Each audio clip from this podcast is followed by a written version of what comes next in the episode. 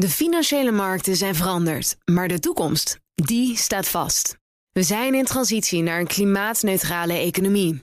Dit biedt een van de grootste investeringskansen van onze generatie. Een kans voor u om mee te groeien met de klimaatoplossingen van morgen. Meer weten? Ga naar carbonequity.com. Carbon Equity. Do good by investing better. Dit is een podcast van BNR Nieuwsradio. Dit is de Technoloog, aflevering 26. Ben, uh, jij Herbert, welkom. welkom. Ja, jij ook welkom. Wij zijn er allebei Ja, wij zijn er gelukkig weer. Ben van Burg, Herbert Blankenstein. En uh, we hebben een uh, gast met een uh, indrukwekkend cv. Dat laat ik daar eens over beginnen. Okay. Peter Hagendoorn. Ehm, ja, even uit mijn hoofd een paar flarden. Gewerkt bij de Shell, gewerkt bij Economische Zaken, gewerkt bij Hagemeijer. leiding gehad over um, het Millennium Project zelfs. Zeker. Uh, kwam ik tegen, ja, want ik weet het allemaal ook niet uit mijn hoofd. Ik ken ja. je al een hele tijd. Maar, uh, jongen, um, en, en, voor een deel buiten, maar de laatste, weet ik wat, decennia binnen de IT, hè? IT'er. medeoprichter van het Nederlandse CIO-platform. Nou, enzovoort, enzovoort, enzovoort. Een uh, man met allerlei onderscheidingen. En heeft nu een boek geschreven dat heet De Vloeibare Samenleving. En het gaat over de invloed van uh, digitale technologie op de samenleving van de toekomst. Ja. En misschien moet ik eigenlijk meer zeggen de manier waarop wij zelf invloed moeten gaan hebben op die toekomst. Want dat is volgens mij waar jij je zorgen over maakt. Daar, daar maak ik me zeker zorgen En daar gaat mijn eerste vraag over. Want eigenlijk uh, uh, luidt die vraag: op een dag werd jij wakker en je keek om je heen en je maakte je zorgen. En waar maak je je dan precies zorgen over? De zorgen zijn dat eigenlijk sluipenderwijs er een digitale samenleving aan het ontstaan is uh, over de klassieke samenleving. Met de, de, huizen, de boompjes, de beestjes, de auto's. Die iedereen natuurlijk kent, wat, waar het dagelijkse proces van mensen zich in begeeft. En daar dwars doorheen ontstaat nu een digitale samenleving. En die digitale samenleving van binnen werkt heel anders. Dat weet natuurlijk iedere IT'er. Uh, binnen de digitale samenleving gaat het over data en informatie. En die kan die razendsnel verplaatsen. En die is grenzenloos. Die is niet gebonden aan fysieke grenzen zoals landen. En daar zit de crux van het grote verschil. En die twee uh, vormen van samen, die, uh, de klassieke digitale, uh, ja, uit je boek krijg ik de indruk dat dat schift, dat wil niet goed mengen. Is dat het punt? Um, ik denk dat het nooit echt gaat mengen. Maar het zijn als het ware twee werelden die, uh, die met elkaar uh, verstrengeld zijn. Want het is natuurlijk zo dat al die informatie van die digitale wereld. Uh, of je het nou over gaming hebt, over de financiële wereld, maakt allemaal niet uit. Al die digitale werelden. De data daarvan zit natuurlijk wel in de fysieke wereld. Dus in de klassieke wereld. Op ja. servers en ja. al dat soort dingen. Ja. Wat voor dat, dat conflict wat je dan zich ziet afspelen. Wat voor problemen levert dat op? Uh, de problemen zijn dat uh, de digitale wereld op zich genomen heel anders functioneert. En kijk dan ook met name naar organisaties en naar wetgeving en regelgeving dan de klassieke wereld. De klassieke wereld met zijn wetten en regelgeving is helemaal uh, gebouwd op mensen die samen iets doen. En die hebben een huis of die hebben ruzie. En dan moet er een rechter komen. Of uh, al, al, dat soort zaken. Maar dat is allemaal in de fysieke wereld. En je hebt import-export tussen landen. Dus het is allemaal landenordening over de hele wereld. In die digitale wereld is alles meteen instantaan overal ter wereld bereikbaar en verkrijgbaar. Ja. En dan kan je je afvragen, uh, moet dat nog voldoen aan een Nederlandse wet? Of moet het voldoen aan een Amerikaanse wet? Nou, dan heb je al meteen het probleem. Je zou eigenlijk een globale wet moeten hebben voor de digitale samenleving. Maar helaas, die is er natuurlijk niet. Nee. Um, en die krijg je ook niet zomaar. Die krijg je niet zomaar, maar daar moeten we wel iets aan gaan doen. Wellicht. Ja. Want al die, al die data die in die wereld hangt. Die heeft ook een bepaalde vorm van bescherming nodig. We weten allemaal dat er cybercriminaliteit is, dat allemaal vreemde dingen gebeuren in de digitale wereld. En de grip van een normale natiestaat, Nederland, België, maakt niet uit, op die wereld is eigenlijk heel weinig, heel gering. En de economie verschuift zich steeds meer van de klassieke wereld, waar je een autootje koopt bij de dealer, naar de online wereld, waar je misschien ook nog een autootje koopt, maar dat gaat digitaal. Of je verkoopt iets digitaals, wat überhaupt niet meer bestaat in de klassieke wereld. Bijvoorbeeld als je in de wereld van de gaming zit, ja. dan koop je iets, dan verhandel je iets, uh, je bent ermee bezig. Uh, mensen die daar hun brood in verdienen, gaat 300 miljard wereldwijd in om. Dat die hele wereld komt überhaupt niet meer in de klassieke wereld. Ja. Mm -hmm. Ja, dan heb ik altijd heel erg van uh, aan, aan de ene kant van, oh, dan moeten we de klassieke wereld helpen. Aan de andere kant heb ik van, ja, wat nou helpen? Ga gewoon in die digitale wereld mee. En die jongens in de klassieke wereld komen er vanzelf achter dat ze achterblijven en dat het kansloos is en ze zijn dood. Ja. Dan denk ik, ja, prima, want het is toch niet te redden. Dus de hele, eh, zeg maar, legacy. Hoe vind jij dat je daarmee omgaat? Ja, daar ben ik het mee eens. Ik denk dat wij onherroepelijk of eh, gezogen worden allemaal naar die digitale wereld toe. Want Daarom? alles gaat steeds meer digitaal. De, de, de retail is over de kop, de banking is over de kop. Alles gaat over de kop. Ja. Overal digitale disruptie. Dus het gaat vanzelf gebeuren. En maar ben je dan blij dat V&D over de kop gaat? Want Ik, ik heb van, ja, Ja, V&D tuurlijk. moet dood. Ja, want het is toch voorbij. Nee, Nee. ja, het is heel hard, maar... Oh, je, fantastisch. gaan- fantastisch. En er gaat nog veel meer over de Er kop. gaat nog veel meer Er over nog de kop. veel meer over de kop. En Want het mensen heeft die geen meer om kunnen bestaansrecht gaan, die sterven uit. Allemaal Ja. goed en wel. Ja. Maar als ik goed begrijp, is jouw punt... eh, wetten gaan niet over de kop, sterven ook niet uit. En die zullen we Dan nodig moeten we iets anders aan, aan, aan Die hebben we nog nodig. Want er is ook een. Ook in die digitale wereld is een stukje ordening nodig. Neem die Ja, we hebben wel WannaCry-problematiek. wetten nodig, maar eh, als ik jouw vraag goed begrijp... hebben we andere wetten nodig. Heel andere wetten. Ja, Ja. klopt. Ja, maar Nou, dat, is interessant, hè? want we zeggen nu van die eh, dus, eh, dus klassieke industrie, dat mag dood. Ja. Maar die wetten, die ben ik helemaal mee eens. Hè. We moeten inderdaad wetten hebben, want in chaos, weet je, je kan niet. En het is vaak, we, we hebben een aflevering over drones gehad en dan ging het er ook over van, weet je, daar zijn nog geen wetten voor, werd vergeleken met auto's. Als je Ja. auto's hebt, weet je, in het begin waren er ook geen wetten en geen regelgeving voor. Dat moest komen. Nou, nu gebeuren er minder ongelukken. Dus dat gebeurt ook in de digitale wereld. Hebben we wetten nodig. En die wetten kunnen we niet zeggen, die moeten mee. En dat gaat ook altijd mee. trager. Ja. En, dan is- en dan is natuurlijk de vraag, hoe krijg je dat versneld? Krijg je niet versneld? Er moet iets ongelukken gebeuren. Er moet grote heks Ja. komen. Dan gaan we... Nou, zelfs nog iets letterlijk erger. ongelukken. Neem, neem een Tesla. Hè. Tesla, de zelfrijdende auto. Nou, Ja. is die man strafbaar of niet? Hè? Als die man eh, erin zit, dan is kennelijk de situatie nu dat hij officieel nog de bestuurder is. Dus hij moet mede opletten en is mede schuldig. Straks rijden we autootjes rond zonder bestuurder. Is dan Tesla schuldig? En hoe stel je die auto eh, voor de rechtbank? Maar nog iets, je kan niet per land een andere wet maken voor een Tesla-auto. We hebben 180, 190 landen. Gaan die allemaal verschillende wetten maken hoe je met zo'n autootje in hun Nou, land de mag rijden? realiteit is dat het wel gebeurt, denk ik. Ja, maar dat is dus één grote chaos. Ja, ja, ja, ja. Dat is dus chaos voor de leverancier, die in ieder land een andere regelgeving moet voldoen. Maar het is ook chaos voor de bezitter van de Tesla, want die gaat van Nederland naar België en moet dan weer plotseling misschien aan een andere wetgeving Je voldoen ziet het ook met, met, dezelfde met- auto. Ja, je ziet het ook met de privacyregels. Hè? En met het recht op vergeten en al dat soort Absoluut. dingen. Die, die Absoluut. eh, in ieder geval per continent, maar vaak ook per Ja. land. Je moet dat eigenlijk global Ja, maar- gaan regelen. En dan ja, zegt iedereen, ja, maar dat kan helemaal niet. Nee, hè. het moet. Weet je, dat is Ja. de enige mogelijkheid, ge- Ja. globaal. Enige mogelijkheid. En dan denk ik aan om te proberen oplossingen. Weet je, dus de rechten van, eh, eh, van de mensen, weet je, van de Verenigde Ja. Naties. Dat, zijn, dat is heel algemeen en globaal. Maar ja, eh, de, weet je, zeg maar, de islamitische staat voldoet er al niet aan. Dus dat, hoe gaan we dat dan wel doen? Ja, ja, dat weet ik dus niet precies. Maar ik daag, Ja, maar dat moeten we ik- uitzoeken hier. Ik daag wel de politici en beleidsmakers uit om nu eindelijk wakker te worden. En te zien dat we inmiddels al voor heel eind in een digitale wereld leven. Die alleen nog maar meer gaat worden de komende jaren. En ook de economie schuift op naar die digitale wereld. En we zullen dus in die digitale wereld een ordening, een, een juridische ordening, noem het, ik noem het een digitale rechtsstaat moeten gaan maken. Waarmee je net zoals in de klassieke wereld weet dat bepaalde zaken beschermd zijn of niet beschermd zijn. Maar daar moet je wel een bepaalde regelgeving voor hebben. Ja, maar dan wil ik, wil ik eh, zeg maar concreet. We kunnen die Tesla eh, kunnen we gebruiken. Dus ik vind een heel mooi voorbeeld. Ja. Weet je, ik heb toevallig een Tesla. Dus dan kan je van, ik ga naar Nederland, België. Ik slaap er graag in, heerlijk. En eh, dan kan niet autopilot, moeilijk, gevaarlijk. Nee jongens, het gaat goed.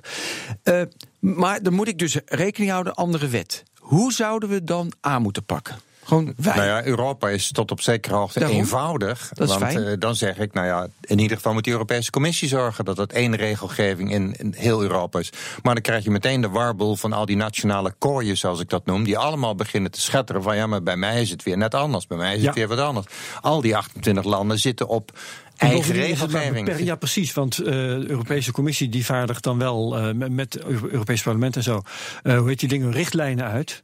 En de nationale wetgeving moet daaraan voldoen. Ja. Maar nationale wetgevingen mogen heel anders zijn, zolang ze maar aan die Europese richtlijn voldoen. Betekent dat er nog altijd verschillen mogelijk zijn. En die Ja. zijn er ook. Ja. En dat is nou juist mijn, een van mijn grote punten uit het boek. De digitale samenleving en wat daar allemaal in gebeurt, is per definitie global. Ja. Alles wat erin gebeurt Ja. is global. En hou dan op met nationale wetgeving. Althans, zorg, ik zeg al die, al die politici die staan in dienst van de burger, vind ik. Hè, die moeten dan met elkaar zorgen dat ze dat probleem maar eens een keer gaan aanpakken. In plaats van allemaal verschillend te zijn, proberen alle regelgevingen veel meer op elkaar af te stemmen. Ja. In al die landen. Ik vind wel dat je het heel absoluut zegt. Want ehm, ik kan uh, jouw boek bijvoorbeeld kan ik uh, bestellen via bol.com. Uh, dat doe ik vanuit Nederland. Het is een Nederlands boek. Ik koop het bij een Nederlands bedrijf. Het is door een Nederlands uitgever. Dat is toch niet global? Uh, ik kan toch ook gewoon uh, uh, boodschappen bestellen nou, bij Het is toevallig in het Nederlands geschreven, maar Ja, het, gaat naar het. Engels. Maar, maar eh, de bedoeling is natuurlijk dat dit wereld, zo'n boek wereldwijd bereikbaar is. En dat geldt voor heel veel Ja. boeken. Die moeten wereldwijd bereikbaar. Ik ben dol op die digitale platforms, want alles wordt wereldwijd bereikbaar. Nee, ik, ik, ik, ik teken alleen protest aan. Het het zijn van die sweeping statements dat, dat alles global wordt. Dat is natuurlijk niet zo. Er, er blijven gewoon lokale transacties, blijven dingen lokale die alleen culturen. lokaal van belang. Met Lokale culturen talen. ook. Natuurlijk. Want kijk, Herbert, het is natuurlijk heel raar in de geschiedenis van de mensheid dat wij in nationaalstaten denken. Want er zijn natuurlijk, Klopt. weet je, de- zolang de mens bestaat, Ja. hebben we veel langer niet in nationaalstaten Dat klopt. gedacht dan de laatste, nou ja, die moest, eh, weet je, eh, 10.000, nee, veel minder. eh, De laatste 2000 jaar gevormd. Weet je, het waren natuurlijk eh, mensen, culturen, gro- eh, gro- eh, groepen bij elkaar. En eigenlijk, dankzij het internet, dankzij digitaal, decentraal, krijgen we gelukkig weer, ja, decentraal eh, internet is dat zo, eh, Ja, de blockchain eh, weer wel. eh, krijgen we gelukkig hoop ik weer dat die nationaalstaten, dat slaat nergens op. Precies. Maar wij denken nog Precies. steeds, en ik denk dat nog wel twee, drie generaties duurt, in Hub Holland Hub. Wat Ja. natuurlijk nergens op slaat. Nou, voor je eigen cultuur is het wel grappig. Ook vanavond met Ajax. Bij, Tuurlijk, eh, hartstikke weet ik- fijn, je geniet ervan. Maar het heeft natuurlijk geen betekenis voor de toekomst. En we moeten dus. Ik ben het helemaal met je eens, Ben. Al die grenzen, die nationale kooien noem ik ze, die gemaakt zijn. Dat zijn natuurlijk kunstmatige dingen die door politici bedacht zijn. Voor eerst hadden we een koning en die trok een grens. En Ja. die vocht met een andere koning. En die zei tot hier en niet verder. Maar dat, dan heb je het allemaal over de fysieke wereld. Ja. En wij weten dus dat in de digitale wereld al die nationale dingetjes niet meer bestaan.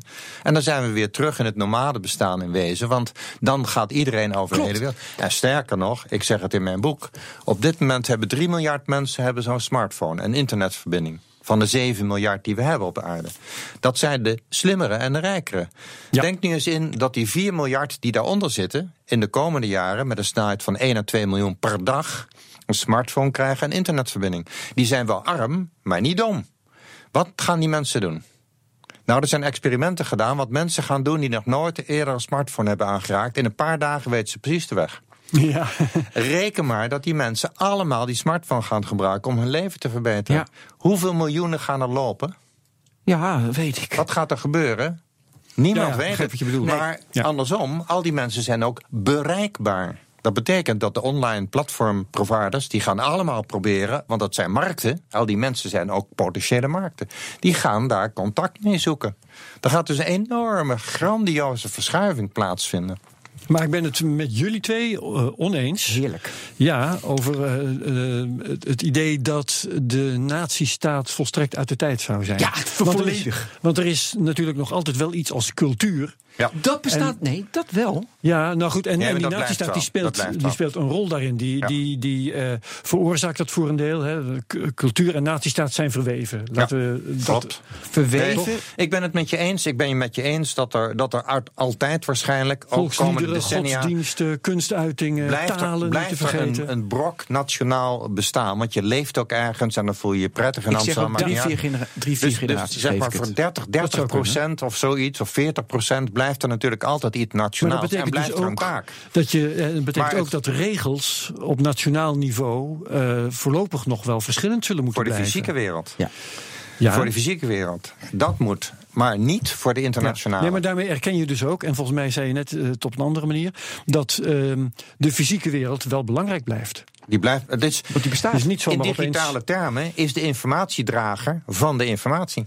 Ja, Maar Herbert, kijk, jouw waarden die komen misschien meer overeen met iemand in Silicon Valley dan iemand in Zuid-Limburg. Weet je, er zijn heel veel Nederlanders, ja, dat daar heb je helemaal niks mee. Of sommige Dus- daarvan in elk geval. Ja, echte, sommige- soep, echte soep niet, hè? Echte Nee, soep echt soep blijft. niet. Ja, mooi, gelukkig. dus eh, eh, ja, en ik vind het hele mooi om er het even, eh, eh, even een getal dat je zei van 3 miljard naar 7 miljard. Was ooit een getal, het is oud, maar ik vind dat getal vergeet ik nooit meer.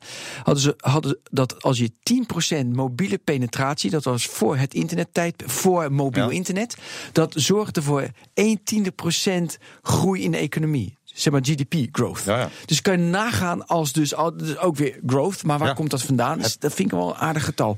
Waar ik ook mee naartoe wil, dat vind ik ook een gevaar. We hebben, je zegt, ik ben hartstikke blij met de grote platformen, de Amazons en Alibaba's. Maar ik zie ook wel daar best wel, ja, weet je, vier, vijf bedrijven die beheersen de wereld. En die, die, die, die beheersen jou zoveel dat, weet je wel, die bepalen wat je koopt, wat je doet, wat je denkt, wat je voelt. Ja. En dat is niet meer een nationaal staat, nee, dat is een groot Dat platform. risico is er. En ik denk, ik, zeg het ook in mijn boek, daar moet dus ook een stukje rechtsstaat, digitale rechtsstaat overheen. Wat mogen die bedrijven wel, wat mogen ze niet? Eh, welke pri- privédata mogen ze hebben? Moet jij weten dat zij privédata hebben? Nou, al dat soort dingen hebben we allemaal nog niet opgelost. Maar moeten we gaan oplossen, want anders wordt het één grote chaos. Wat het al een beetje is trouwens. Ja. En, en, en, ja, sorry. Nou ja, ik wil, eh, mag ik doorgaan? Ja, want dan heb je natuurlijk de balans tussen. we dachten internet, weet je, decentraal, maar dat moet Ja, maar dat moet wel reguleren. Dat hebben we dus net hebben we, eh, zeg maar, onderzocht. Maar hoeveel ehm, macht of, of ja, macht weet je, moet een, een staat of een overheid. Staten bestaan straks niet meer, maar een overheid nog als regels opstellen. Maar als we naar de blockchain kijken en als we naar decentralisatie kijken van het internet, wie bepaalt dan de regels? Nou, over dat soort dingen, daar Ja. kom ik dus niet uit. Nee, maar er komt niemand uit omdat het nog niet geregeld is, omdat het een nieuwe wereld is. Ja, maar En we Maar- zullen het wel moeten oplossen, want het is niet meer nationaal op te lossen. De, de, de, het is niet nationaal, dat besef breekt maar niet door. De contradictie die erin zit, niet in jouw verhaal, maar in de situatie, is dat er, er moeten hele eh, eh, fundamentele dingen veranderen. Ja. En die kunnen maar op één manier veranderen, denk ik. Dat is via de politiek. Ja, En als er één groep is die achterloopt op dit gebied, dan zijn het wel politici. Ja. Heb ik het goed? Daarom is dit een wake-up call, dit boek. Het Ja, is expliciet gericht op deze jongens en meisjes. straks eh, op alle posities in de Tweede Kamer, op alle tafeltjes, ga je zo'n Nou, ja, exemplaar het, het is ze moeten het zelf maar eh, consumeren. Het gaat er natuurlijk om dat politici ook maar dat beseffen belangrijk, dat we want- naar een internationale wereld gaan. Inmiddels, heel veel ZZP'ers werken internationaal. Want dat kan via internet. Ja. Steeds meer bedrijven werken internationaal. Steeds meer mensen worden mobiel. En die zwerven over de hele wereld. En Alle vluchtelingen worden mooi. mobiel. Sommige ZZP'ers blijven thuis en, en eh, bereiken een internationaal gebied. En Absoluut. anderen gaan juist in andere landen Absoluut. zitten en werken voor Nederland. De ook. die nog niet digitaal werken, denken, zijn de politici. En dat maar dit klopt, is want ze zijn gepredestineerd Ja. in nationaal denken. Daarop zijn ze uitgekozen. Precies. Maar dat is nou net verkeerd. ja, verkeerd. Oké, maar Nou ja, Herbert- behalve dus dat ze Nederlandse kiezers, of ja, nationale kiezers, moeten stemmen. die- ja, die- Ja, maar die- de. Nederlandse kiezer die wil ook dat hij met zijn Teslaatje overal mag rijden. de Ja, Nederlandse kiezer wil ook dat zijn data beschermd wordt. En de Nederlandse overheid kan dat niet meer garanderen. Maar we, we moeten het vooral over de inhoud hebben. Maar ik spreek je nog even aan op wat je net zei over de verspreiding van je boek. Politici moeten het zelf maar consumeren. Ik denk niet, eh, als jij vindt dat dit een wake-up call moet zijn voor politici, dat jij het aan toeval moet overlaten of ze het gaan zien. Dan moet je volgens mij dus echt voor de Tweede Kamer gaan staan en dat boek uitdelen. Nou, links of rechts, soms zou ik dat best willen doen. Prima. Ja, ja, Graag. nou, Nee, maar jongens, uitdaging. nee, dit, dit, dit gaat, dit, nee, dit is niet goed. Gaat verkeerd nu? Ja, gaat fout. Leg- Want wij zeggen. De politici moeten dit boek lezen. De poli- de- moeten dit snappen. Dat het Ja. globaal is en dat de security issues zijn. Alle issues die het met zich meebrengt en alle kansen die het biedt. Ja, een politie moet snappen. Ja. Wij pretenderen dat wij het snappen. Nu gaan ja, dat preten- Ietsje meer. Ietsje meer. Bedenken dat pre- pretenderen we. Nu zeggen wij van oké, nu moeten wij dus. We zijn nu politici. En we moeten nu regelgeving maken. Dan zeg je net zelf van ja, is heel moeilijk, want dat is nog niet. Wij kunnen het niet eens. Dus je kan wel nu zeggen, politici, j- jullie moeten het snappen. Jullie moeten goede regels, jullie moeten het snappen. Ja, maar er Maar- kan natuurlijk een hoop gebeuren. Kijk naar Nelly Kroes toen zij eh, in de Europese Commissie zat voor de IT-portefeuille. Ja. Ze kreeg er bijna niks doorheen, terwijl de plannen goed waren. Waarom kreeg ze niks doorheen? Omdat alle landen weer hun eigen dingetje willen hebben. Ja. En dat, daar moeten we natuurlijk vanaf. We moeten van die eigen dingetjes per land af. Nee, uiteraard. Maar dat is de, maar dat is de analyse. Stel je voor, alle politici hebben nu dat boek gelezen. Een, scenario. Iedereen snapt het. Iedereen wil ook iets. Ja. En dan nemen we het issue, heel simpel, eh, privacy. Ja? Nee, no- veel concreter. Uber. We nemen het issue Uber. We snappen het allemaal. Ja, dat is een global platform en taxichauffeurs. Ja, nee, nee. Da- daar is niet eenduidig nu even een regel op te maken van Dat lossen we op. Want wij vinden dat al lastig om dat nu in deze podcast even te vertellen. Oh, Uber, dat los je zo, zo, zo, zo op. Nee, daar gaan we een beetje tussenvoor mee hebben. Ja, je moet wel een examen doen. Want anders is het zielig voor de taxichauffeurs. Die auto's moeten wel worden gekeurd. Dan gaan we dat soort simpele dingen doen. Nee, begrijp ik. Maar wij, wij, kunnen, wij kunnen natuurlijk niet in deze ene uitzending alle problemen van alle online providers uh, oplossen. Dat gaat niet lukken. Maar wat we wel kunnen zeggen. Ja? Het is natuurlijk een zekerheid dat de Uber doorgaat wereldwijd. En dat het concept, zoals Uber dat neerzet, dat dat concept doorgaat. Ja. En dat betekent dat ook aan de, aan de politiek, politieke kant moet naar dat concept gekeken worden. Wat is wel en niet acceptabel? Ja, en als ik dan nu aan jou vraag, want dan gaan we erop door. Nu gaan ze, gaan ze nu beslissen wat wel en niet acceptabel is. Dan kom jij er niet uit. Oh, ja, ik hoop het wel, want dan, uh, dan heb ik een antwoord. Nou ja, het is natuurlijk zo dat de Ubers en de, en de, de Airbnb's, en noem ze allemaal maar op, die walsen als het ware nu over de landen heen. En die zien iedere keer wel waar, waar ze vastlopen. In het ene land lopen ze eerder vast dan in een ander Overal land. is het anders. Overal is het anders. Dat is natuurlijk een allegaatje aan het worden. Dat is natuurlijk heel slecht voor die bedrijf, maar ook slecht voor de gebruiker van Uber of Airbnb, want die moet ook weer in ieder land dan iets anders voldoen. Ik hoop dat dus door als die politici gaan begrijpen dat ze iets globals moeten gaan doen, omdat alles global gaat worden, dat ze dus steeds meer gaan denken: oh, er moet er dus global regelgeving gaan komen voor dit soort platformen. Nee, dat Die is er immers op sommige medische gebieden ook. Oh, vertel. Nou, bijvoorbeeld uh, hoe ze via de World Health Organization, geloof ik, van de Verenigde Naties, op een gegeven moment een bepaalde uh, epidemie willen aanpakken. Nou, daar zijn ze betrekkelijk snel over eens, dat wel, dat niet. Nou, dat wordt dan op een gegeven moment geregeld.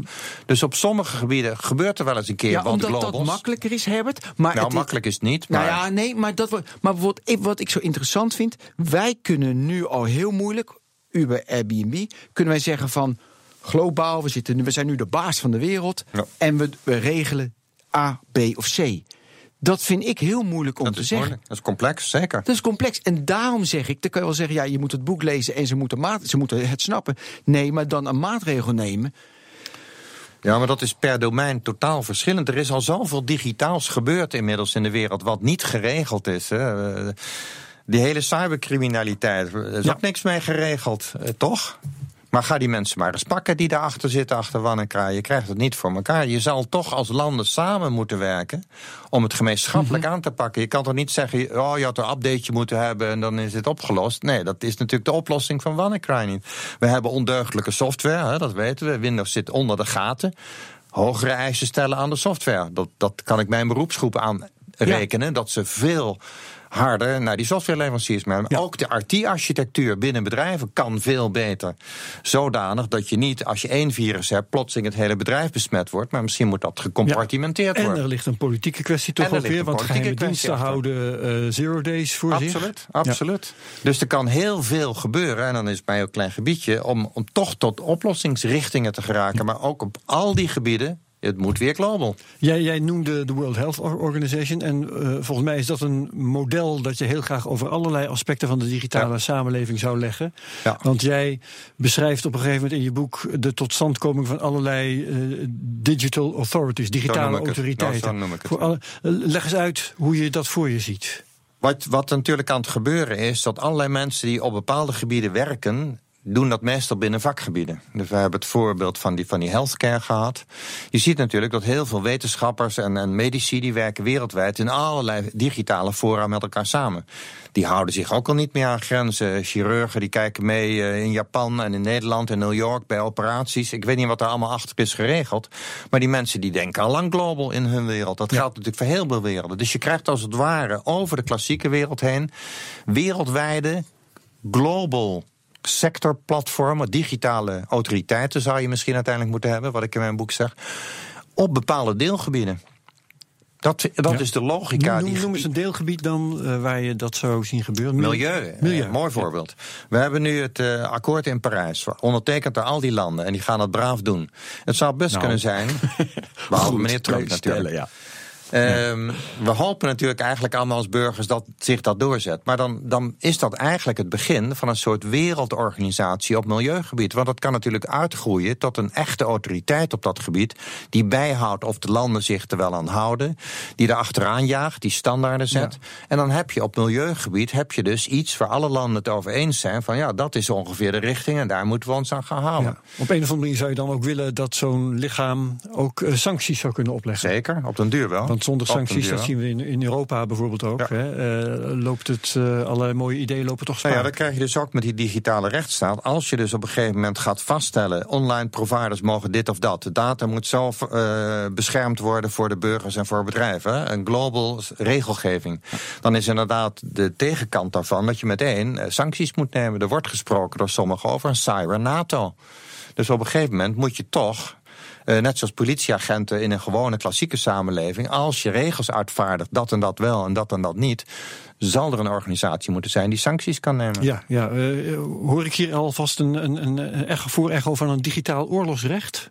Want je zei cyber-NATO. Nou, ik, ik weet niet of het eerste is, maar aan de andere kant je kan ervan uitgaan dat dingen als WannaCry, wat we nou dit weekend hebben gehad, dat dat door gaat lopen komende jaren. En dat we steeds ergere ja, hiccups ja, gaan krijgen. Want er zitten overal gaten in de software. En criminelen gaan absoluut proberen door die gaten heen te breken en uh, geld te verdienen.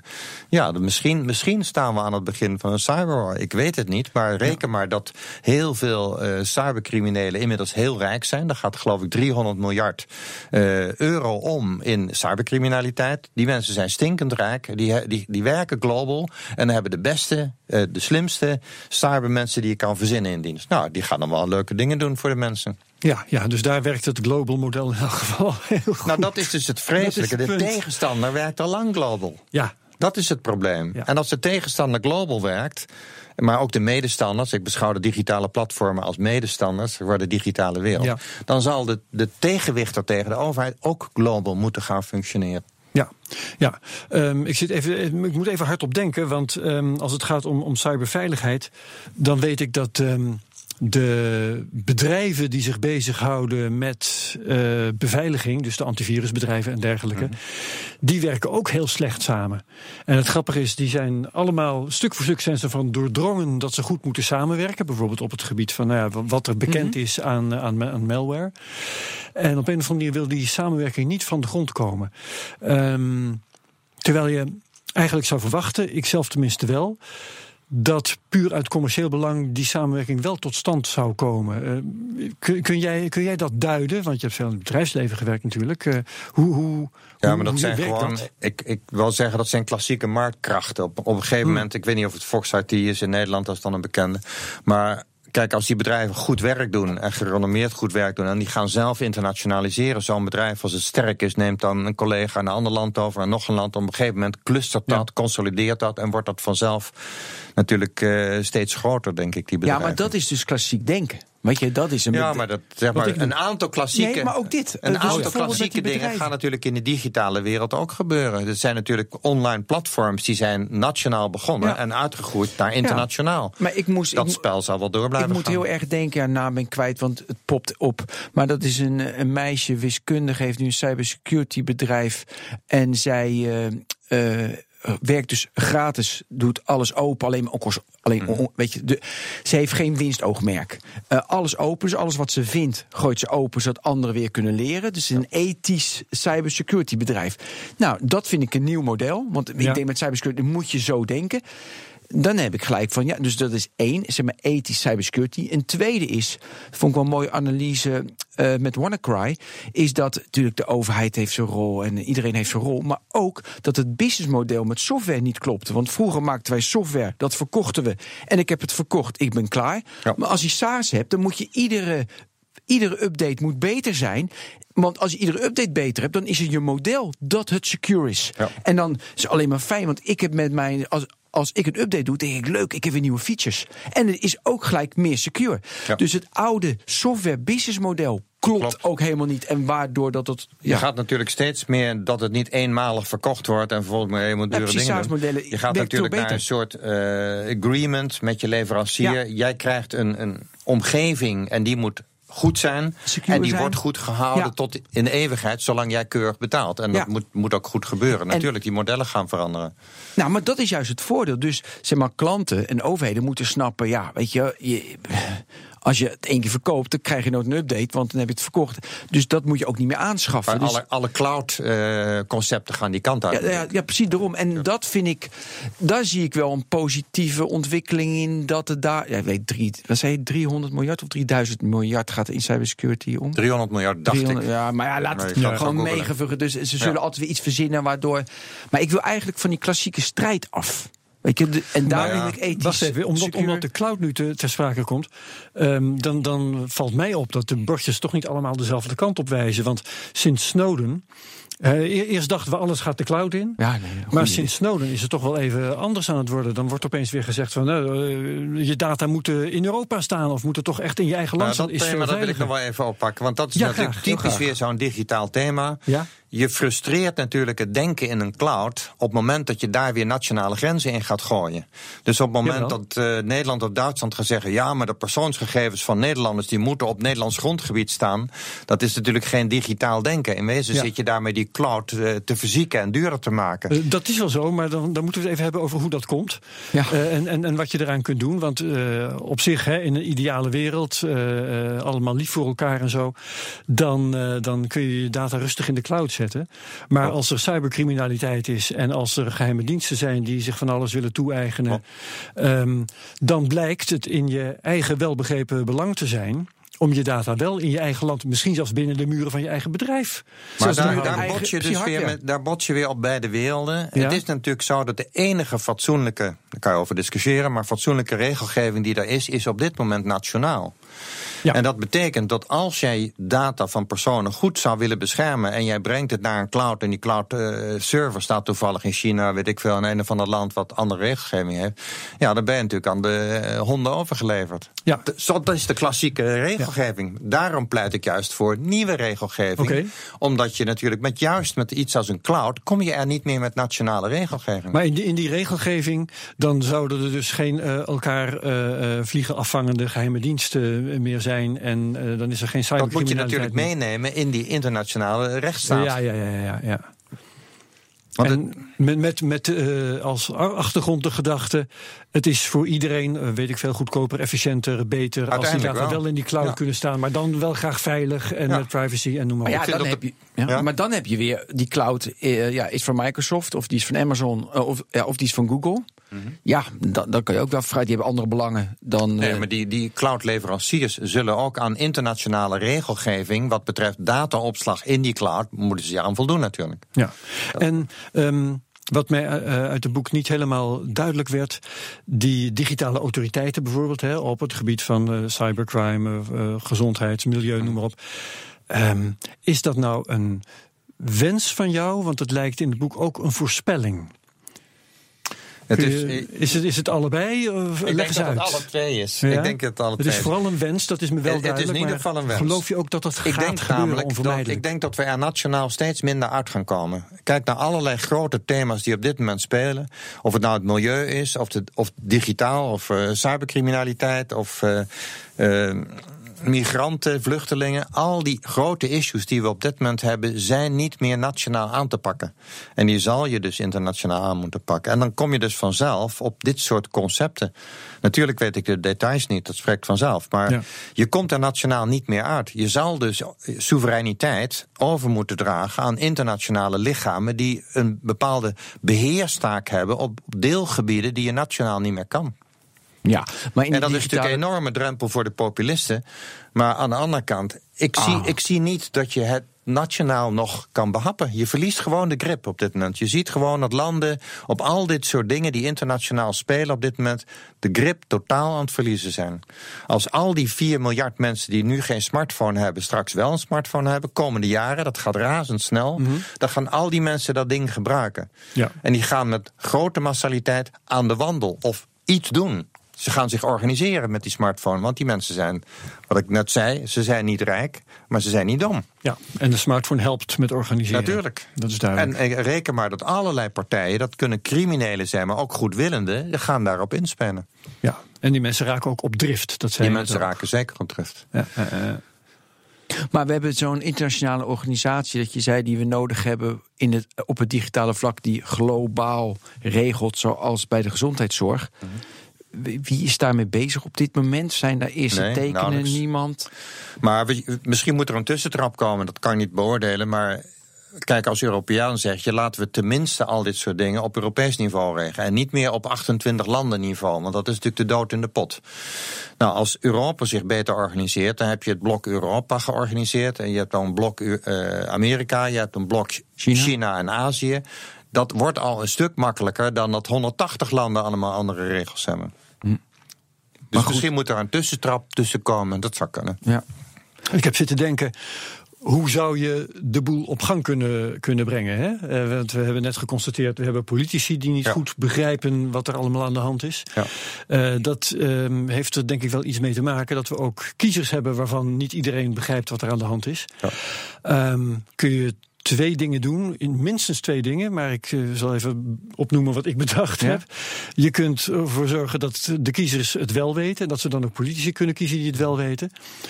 Of je kunt afstappen van de evenredige vertegenwoordiging. Met andere woorden, een eh, eh, minder democratische vorm van democratie. Heb jij erover nagedacht wat, eh, wat in zo'n geval goed zou zijn, of, of, of het minste kwaad? Nee, ik ga niet in mijn boek zo ver dat ik zeg maar de. Nee, het boek eh, niet, maar je zit nu toch hier. Ja, toch hier. Ik denk dat het zo zal gaan. Eh, iedereen zei dan hier, na dat uh, Wannakraai-accident... wat we net eh, dit weekend Ja. hadden, vorig weekend...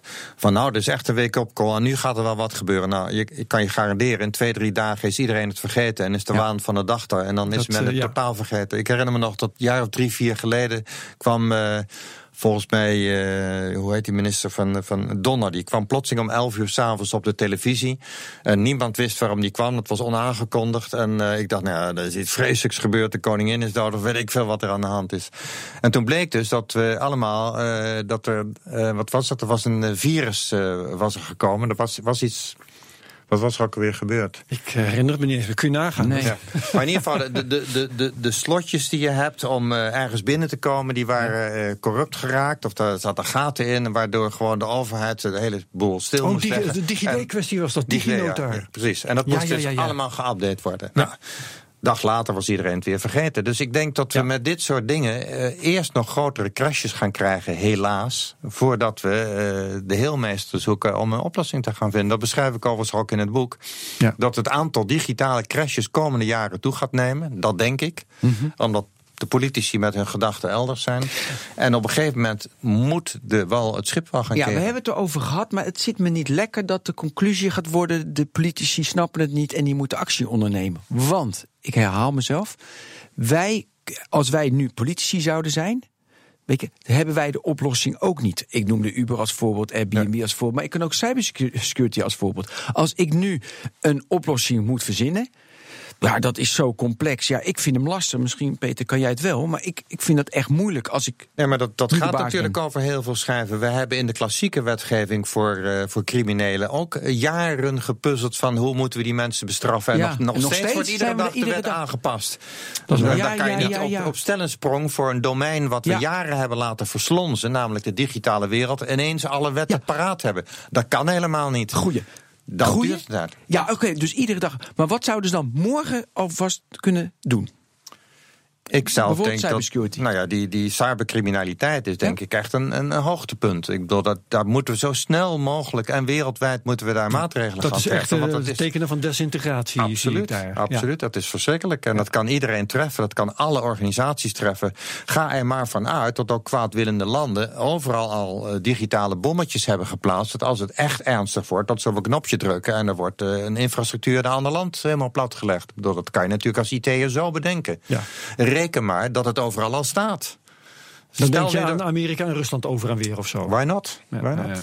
We weten het niet, maar Nee, we het is, weten het is, Dat is een rode knop, net zoals een kernwapen Ja. is een rode knop. Ja. naar Rusland. Ik denk dat het veel effectiever is dat meneer Trump, als hij boos is, op een digitale bommenknop gaat drukken. Want eh, geen fysieke eh, problemen. Hè? Iedereen blijft in leven. Alleen liggen alle organisaties plotseling bij de vijand plat. Nou, dat is veel aantrekkelijker dan allemaal van die bommen gooien. En als is dat ook de reden dat cybercriminaliteit zo neemt. Je hebt geen casualties, je hebt geen gewonden. Ja. De pakkans is buitengewoon gering. En het rendement is buitengewoon hoog op dit moment. Nou, Mhm. wat wil je nog meer? En wat voor maatregelen zouden ze nu kunnen nemen om dat tegen te gaan? Dat weet ik ook niet precies. Maar je moet beginnen natuurlijk. Eh, Er zijn natuurlijk wel de kleine stukjes van een begin. Binnen de, de NATO wordt zelf al gesproken over een cyber-NATO, omdat die dit ook zien. Ik zou zeggen, politici, geef de mensen die eraan werken meer budget en meer Ja, steun precies. en meer faciliteit en meer capaciteit Ja, ja, ja, om eraan te werken. Geldt ook voor cybercriminaliteit in bedrijven en op nationaal niveau. We zien nu, eh, een tijdje geleden was een rapport dat Nederland dat eigenlijk best aardig doet, althans conceptueel, maar er wordt geen geld voor uitgetrokken. Stop daar iets meer geld in, waardoor je de boel echt op orde hebt. Dus ga in ieder geval de mensen die eraan willen werken en aan kunnen werken en de kennis hebben, ga die ondersteunen. Ja, dus meer geld er naartoe is. Dat komt ook vaak. Meer geld- uiteindelijk is het natuurlijk vaak geld. Ja. Zou je intussen trouwens, eh, beter later nooit, de titel van het boek, De Vloeibare Samenleving, eh, voor ons willen uitleggen? Ja, dat wil ik zeker. Ehm, ik denk dat er een eh, verschuiving plaatsvindt naar die digitale wereld, die eigenlijk twee componenten kent. Ten eerste, waar we het net over gehad hebben, die digitale wereld als zodanig, waar de, waar de samenleving in terechtkomt. Maar ook in het hoofd van een mens. Je ziet natuurlijk steeds meer mensen. Vroeger was het zo dat we hersens hebben gekregen om dat organisme te besturen. En de familie te bewaken en weet ik wat we allemaal doen. Maar daar zijn die hersens eigenlijk voor uitgevonden als dienend orgaan voor het organisme. Nu zie je langzamerhand dat die hersens loskomen van de persoon. Iemand stopt ochtends om 9 uur zijn hoofd in de computer. Die haalt zijn hoofd er om 5 uur s'avonds uit. Heeft de hele dag digitaal gewerkt. Dat kan van alles en nog wat zijn. We weten het niet. Maar heeft de hele dag digitaal gewerkt. Zo af en toe gooit hij een kopje koffie in dat lichaam of een broodje. Maar waar dat lichaam zich bevindt, in Hongkong, Amsterdam, Taiwan, maakt allemaal niet meer uit. Kortom, de hersens van de mens worden losgezongen van zijn organisme langzamerhand. Dat is natuurlijk de, de enorme verschuiving, de paradigmaverschuiving, die er eigenlijk is van een klassieke samenleving naar die digitale samenleving. En dat gaat razendsnel, want als je ziet het aantal beroepsgroepen in de klassieke wereld die afnemen, drukkers en zetters, in, zeg maar, die de krant drukken zoals hier, ja, dat zijn nu allemaal webdesigners. Kortom, dat zijn van handenarbeiders, om het zo te noemen, zijn het denkarbeiders geworden. Dat gaat razendsnel. Dus steeds meer mensen leven in die virtuele digitale wereld. Daarmee wordt men, wat ik in het boek noem, fysiek en eh, digitaal mobiel. Digitaal mobiel in de zin van je stopt je hoofd in de computer en je zit in, in een digitale wereld wat jouw werkomgeving is of creatieomgeving. En fysiek mobiel, omdat je die smartphone pakt en je gaat aan de wandel over de hele wereld. Want de hele wereld is in eh, jouw speelplaats geworden. Morgen. En dat, die beweging vergelijk ik als natuurkundige met een ijsblokje wat smelt. Als je ijsblokjes hebt, dan vergelijk, vergelijk ik dat met de klassieke wereld. En nou begint dat ijs te smelten. Eerst gaan natuurlijk de rijke mensen en de wetenschappers, die gaan de wereld over. Die zijn als het ware gesmolten, die denken internationaal. Nu gaat de onderkant van het ijsblokje smelten, namelijk die 3 miljard mensen die een smartphone hebben. En straks die andere 4 miljard die ook een smartphone hebben. En die worden zowel digitaal in hun hoofd, maar ook vaak fysiek mobiel. Daarmee wordt de hele zaak vloeibaar. En iedereen weet dat je met een vloeistof anders moet omgaan dan met ijsblokjes. Ja. Een vloeistof moet je anders beheren. Moet je een ander beheersmechanisme. Moet je in ieder geval een bakje omheen doen. Anders eh, valt het allemaal op de grond. Moet je anders beheren dan een ijsblokje. In een ijsblokje zat iedereen in een bevroren toestand in zijn land. Met zijn eigen wetten en zijn eigen regelgevingjes. Maar in een vloeistof kan iedereen heel makkelijk van het ene naar het andere. Dat is de reden waarom ik dit de vloeibare samenleving doe. Ja.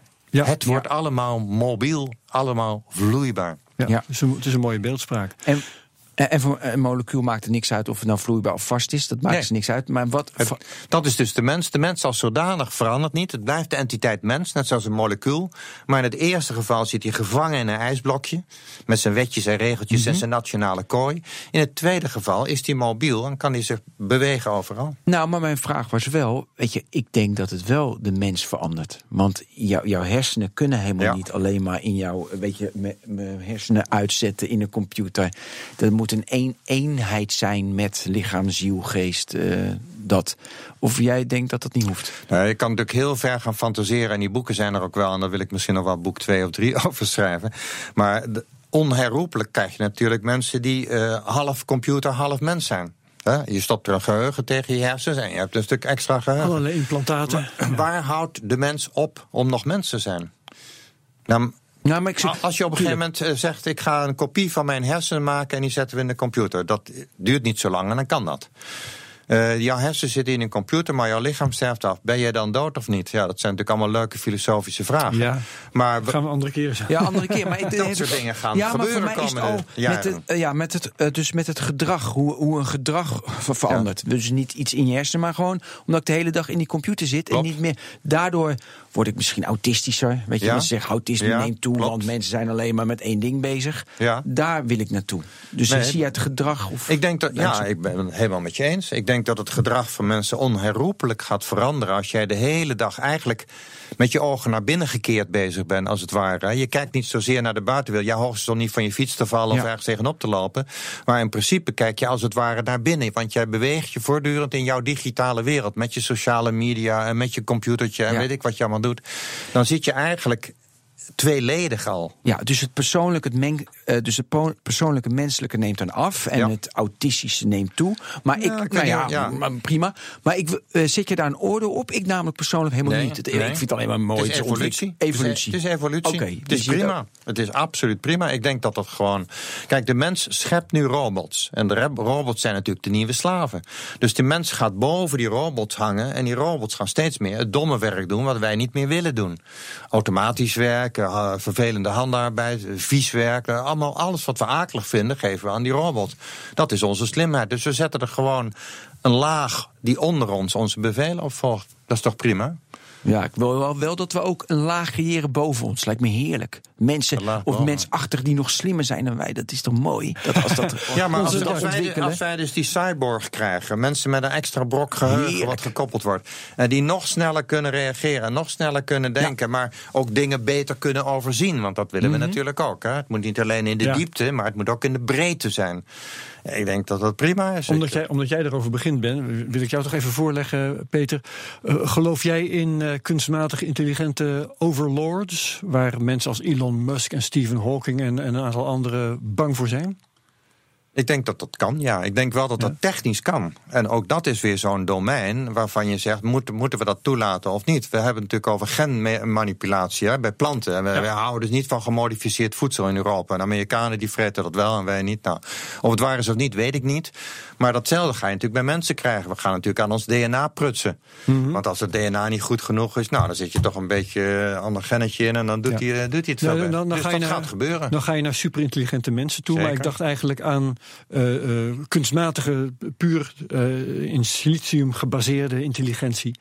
Ja, waarvan sommige deskundigen of minder deskundigen daar verschillende meningen dan over zeggen. Die gaat ons boven het hoofd groeien.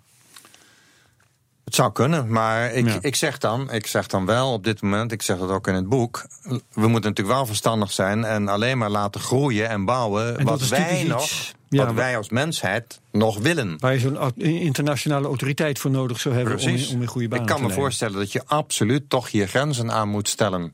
Want het risico is natuurlijk dat je dan te veel macht aan één zo'n kunstmatig ding gaat geven, wat we allemaal niet willen. Dus ja, daar moeten we regels, daar moeten we e- ethisch over nadenken. En vervolgens bepaalde regels stellen. Ja, maar, ja, maar eens. Ik denk dat iedereen daarmee eens is, regels stellen. Maar toen moest ik van de week had ik een discussie met iemand. En het ging over cryptocurrency. Natuurlijk. Oh, leuk. iedereen het nu over. ja. En uh, ja, weet je, je begrijpt natuurlijk maar de helft. Een, gezond mens begrijpt maar de helft. En er zijn misschien, hoeveel mensen zullen echt helemaal doorgronden hoe het echt zit. En toen gaat het gerucht dat ook op de beurs, weet je, dat echte slimme algoritmen die op de beurs, op de Nasdaq uh, automatisch traden, ook maar 10, 11 mensen dat algoritme echt snappen. Dus echt snappen. Dus de wereld de digitale wereld is zo complex geworden. Niemand snapt het meer helemaal. Nee, dus we zijn eigenlijk al overgeleverd aan iets wat niemand meer in de hand heeft. In de financiële wereld hebben we toch meerdere malen crashes gezien die automatisch getriggerd waren door bepaalde algoritmes. En dan komt er weer een regel, want oh, dat willen we niet hebben. Maar dan wordt er weer uiteindelijk wordt er weer te complex, gaat het meer fout. En dat, wat, de, maar weet je hoe ver dat gaat? Nou, ik heb, nou, geef jij eens een voorbeeld. ik heb laatst een, een, eh, een video gezien. YouTube-video's zijn mijn, mijn liefhebberij dan. Hè. En uh, er was een of andere dwaas, die heeft een, het was zelfs een kleine serie. Uh, en die man die zei: Ik ga nu van de grond af aan een broodje kip maken. Dus hij ging uh, een, een, een, kip grootbrengen. Oh, wat leuk. En hij ging. Um, tarwe verbouwen. en ook een klein, kleine moestuin met tomaten. En dat moest ook in het broodje kip. Nou, dat broodje kip kreeg hij nog wel voor elkaar. Toen was zijn volgende project. Ik ga van de grond af aan een pak kleding voor mezelf maken. Dus hij ging eh, een, een, schaap ergens neerzetten en uh, ging, ging wol weven en, en katoen ging hij ook nog verbouwen enzovoort. Nou ja, dat, dat pak waar hij uiteindelijk mee op de proppen kwam, dat was geen porum. En, heel, en heel duur. Dat en zal heel wel duur. duur zijn, ja. Dus, dus hij kreeg het dan nog net wel voor elkaar. Ja. Maar je kunt nog niet zeggen dat dat raketwetenschap was. Hè? Een pak, gewoon Een pak, om ja. aan te trekken. Maar eh, oké, hij kreeg het net voor elkaar. Maar het was een waardeloos pak. Kun je na, dan hebben we, hij is nog niet toegekomen aan de PC. Weet je, even Ja. van de grond af aan maar je PC. raakt hiermee aan de kern van de digitale wereld. De grap van de Ja. digitale wereld is nou juist delen en sharen. De grap van Ja. de wereldwijde eh, digitale economie is dat de ene is goed in dit, de andere is goed aan dat. En je shared dat. En maakt het daar weer super goedkoop voor iedereen op de hele wereld beschikbaar. Ja. Dat Ja, is ja, natuurlijk fantastisch. ja, nou dat juist. is de kern. Maar heb ik altijd, als iemand dat tegen me zegt, heb ik altijd van ja, maar Facebook en Google die geven hun algoritme toch ook niet vrij? Dat houden Nee. ze lekker zelf. Nou ja, maar daarom beweer ik ook dat je op dit soort global partijen die echt beïnvloedend zijn. Iedereen kent natuurlijk het boek The Circle. Hè? Eh, En nu de film. Ja, moet je, 5,3 moet je op natuurlijk wel kijken eh, wat ze wel en niet mogen. Wat ze wel en niet met jouw gegevens mogen. Nee, ze, ze, maar, maar ze openbaren niet hoe, hoe dat werkt, eh, Nee. Ben, Ben, die algoritme van Google en zo. Maar goed, ehm, wij weten. Als we iets willen zoeken, dan, eh, dan doet Google dat goed, bijvoorbeeld. Of anders DuckDuckGo, of eh, noem een paar andere merken op, dat maakt niet uit. Dus dat besteden we aan hun uit. En hoe dat precies werkt, ja, dat, niemand wil dat eigenlijk Nou, precies Maar dat is weten. niet zo'n probleem? Neem andersom, een raffinaderij. Eh ook een raffinaderij, weet de overheid ook niet precies hoe het werkt. En al die Nee. algoritmes van die destillatiekolommen zijn ook erg ingewikkeld. Ja. zijn met twee ingenieurs die En het niet zitten ook weten. bedrijfsgeheimen Maar in. toch stelt de overheid regels waar een raffinaderij aan moet voldoen... om geen risico voor de bevolking te... En dat moeten we bij Facebook ook doen. Ja, maar we kwamen op dit onderwerp dat het uiteindelijk, want dat was Herbert die erover begon, dat het, dat het fout loopt. En in de financiële sector hebben we al een paar keer Zeker. gehad. In 87 was die crash was ook eh, dat het fout liep. Algoritmen gingen ineens raar doen. Ja. Eh, dat we niet in de hand. En dat verwachten we natuurlijk ook met cybersecurity. Ja, kan het fout zeker. gaan. Dus daarin zoeken we natuurlijk van dat dat een gevaar is. Nou, en sommigen denken dat gaat fout. En sommigen denken het zal wel loslopen. Nee, ik denk niet dat het losloopt. Ik denk dat het razendsnel fout gaat. En omdat natuurlijk eh, er heel veel helaas kwaadwillenden zijn die zich verenigen. En je kan je heel makkelijk verenigen digitaal. Dat is natuurlijk een fluitje van een cent. En je kan wereldwijd kan je digitaal samenspannen om weet ik welke misdaad het voor te bereiden. Of eh, in de financiële wereld geld wegtrekken uit bepaalde plekken en het ergens anders heen te brengen. Ja. Ja? Nog even over, over het eh, stellen van internationale regels. Hè. Dat, eh, dat zie ik nog niet voor me. Omdat eh, als je nou, wilt bepalen wat, wat mag op het gebied van milieu, of wat mag op het gebied van auteursrecht, of wat mag op het gebied van, noem iets anders op, eigendomsrecht. daar blijven toch die culturele verschillen blijven daar een rol spelen. Kijk je, want jij hebt het over die vloeibare samenleving. Mensen stromen inderdaad alle kanten op.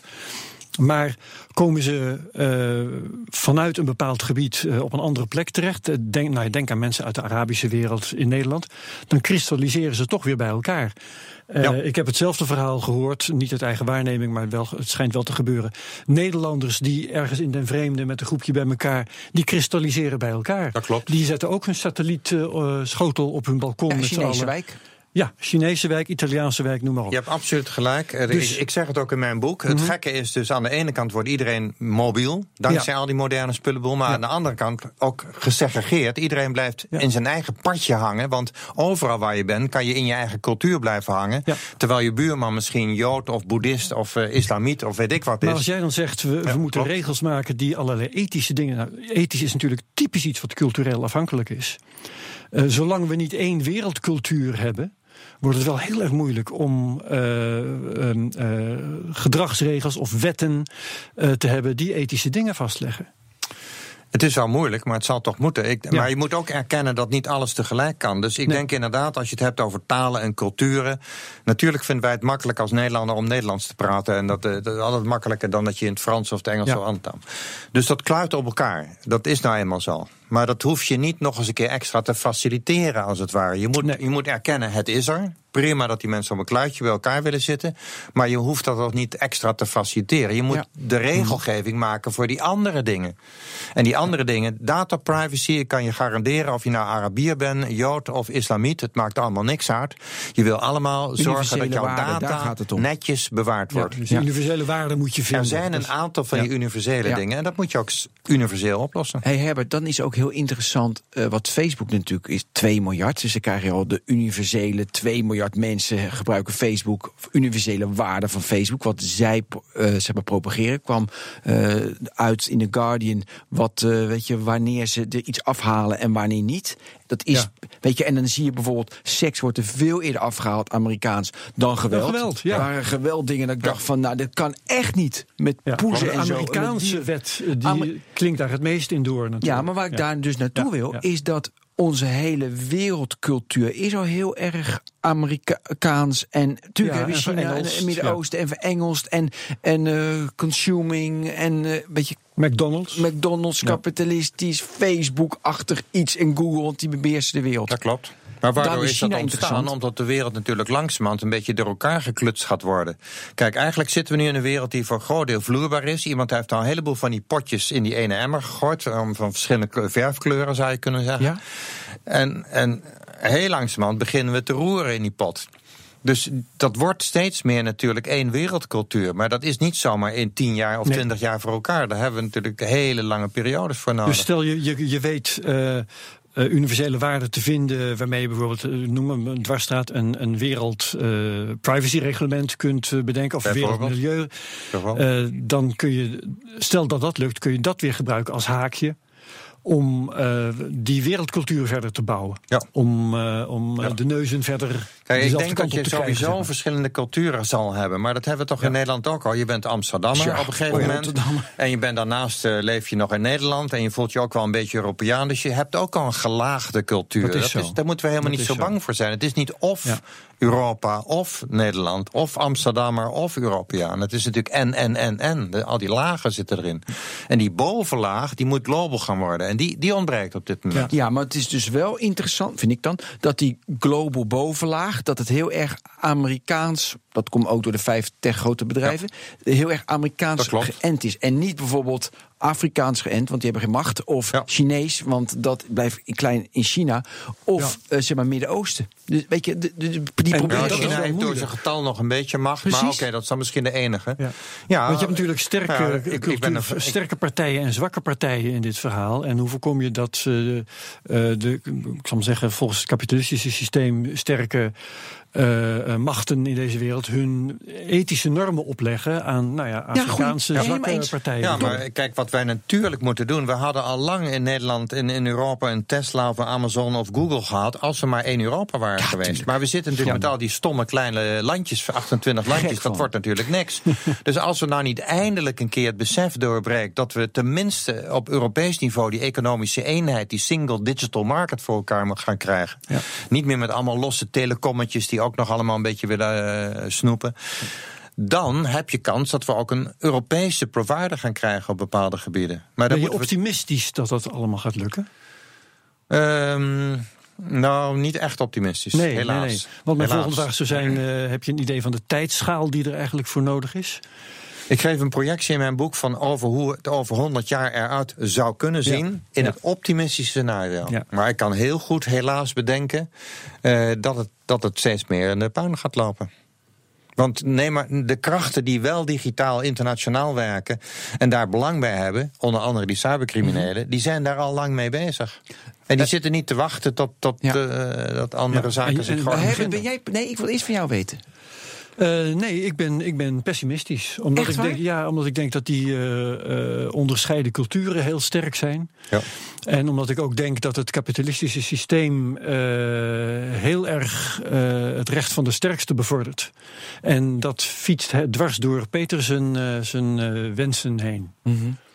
Dat zijn zomaar twee dingen die ik nu weet te Er zijn vertellen. eigenlijk twee assen. Jij zei het net, ja, hoe kan het nou oplossen? Er zijn eigenlijk twee assen van oplossing. Of de wereld wordt wat rationeler en we nemen met elkaar verstandige beslissingen. Nou, dat, dat is een onwaarschijnlijk scenario. Dat presteren we als mensen niet. We denken Nee, dat we zijn slim zijn. genoeg, zijn we niet. maar er is, geen, er is geen diersoort wat Het de wereld zo snel ver- verklooid heeft als de mensen. Ik bedoel, dino's liepen hier 70 miljoen jaar rond en het was allemaal prima. En wij zijn zo dom om het in, eh, wat is het, een miljoen jaar te verklooien. Ja, of het gaat via crashes. Het gaat doordat er iets misloopt. Ja, dan is de urgentie hoog. Dat was zo. met het milieu ook zo. Het Ja. liep totaal uit de hand en het wordt veel te warm. En toen kwam ineens een klimaatprijs Ja. van eh, klimaatakkoord van Parijs. Ja, mensen Ik denk dat echt een grote digitaal ook urgentie nodig ze worden. veranderen. Er zullen digitale crashes komen, denk ik, die zo ernstig zijn. En die zoveel schade aan zoveel mensen toebrengen en zoveel organisatie. Dat ze ineens zeggen: ja, nou moeten we toch echt wel een keer wat gaan doen. Dat duurt nog even een paar jaar, dus daar moeten we even op wachten. Maar op het moment dat dat soort crashes, stel dat ineens.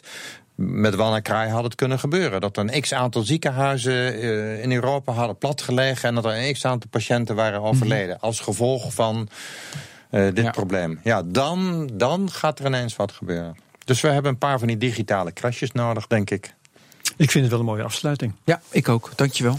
Peter Hagedoorn was dat. Eh, ben van den Burg zat Ja. naast mij. Peter eh, heeft een boek geschreven, De Vloeibare Samenleving. Ik eh, vat het nog maar even samen. Uitgegeven bij Futuro, verkrijgbaar. Je zei aan het begin van deze uitzending, onder andere bij bol.com. Maar natuurlijk bij elke boekhandel. Hè. Uiteraard. En je kunt bij elke boekhandel. elke goede boekhandel kun je tegenwoordig ook digitaal bestellen. Dus het maakt eigenlijk allemaal niet meer uit. Je kunt het ook bestellen vanaf Antarctica, stel ik me zo voor.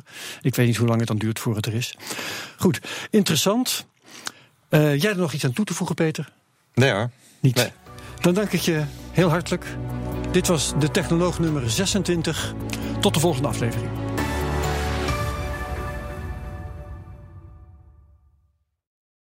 De financiële markten zijn veranderd, maar de toekomst, die staat vast. We zijn in transitie naar een klimaatneutrale economie.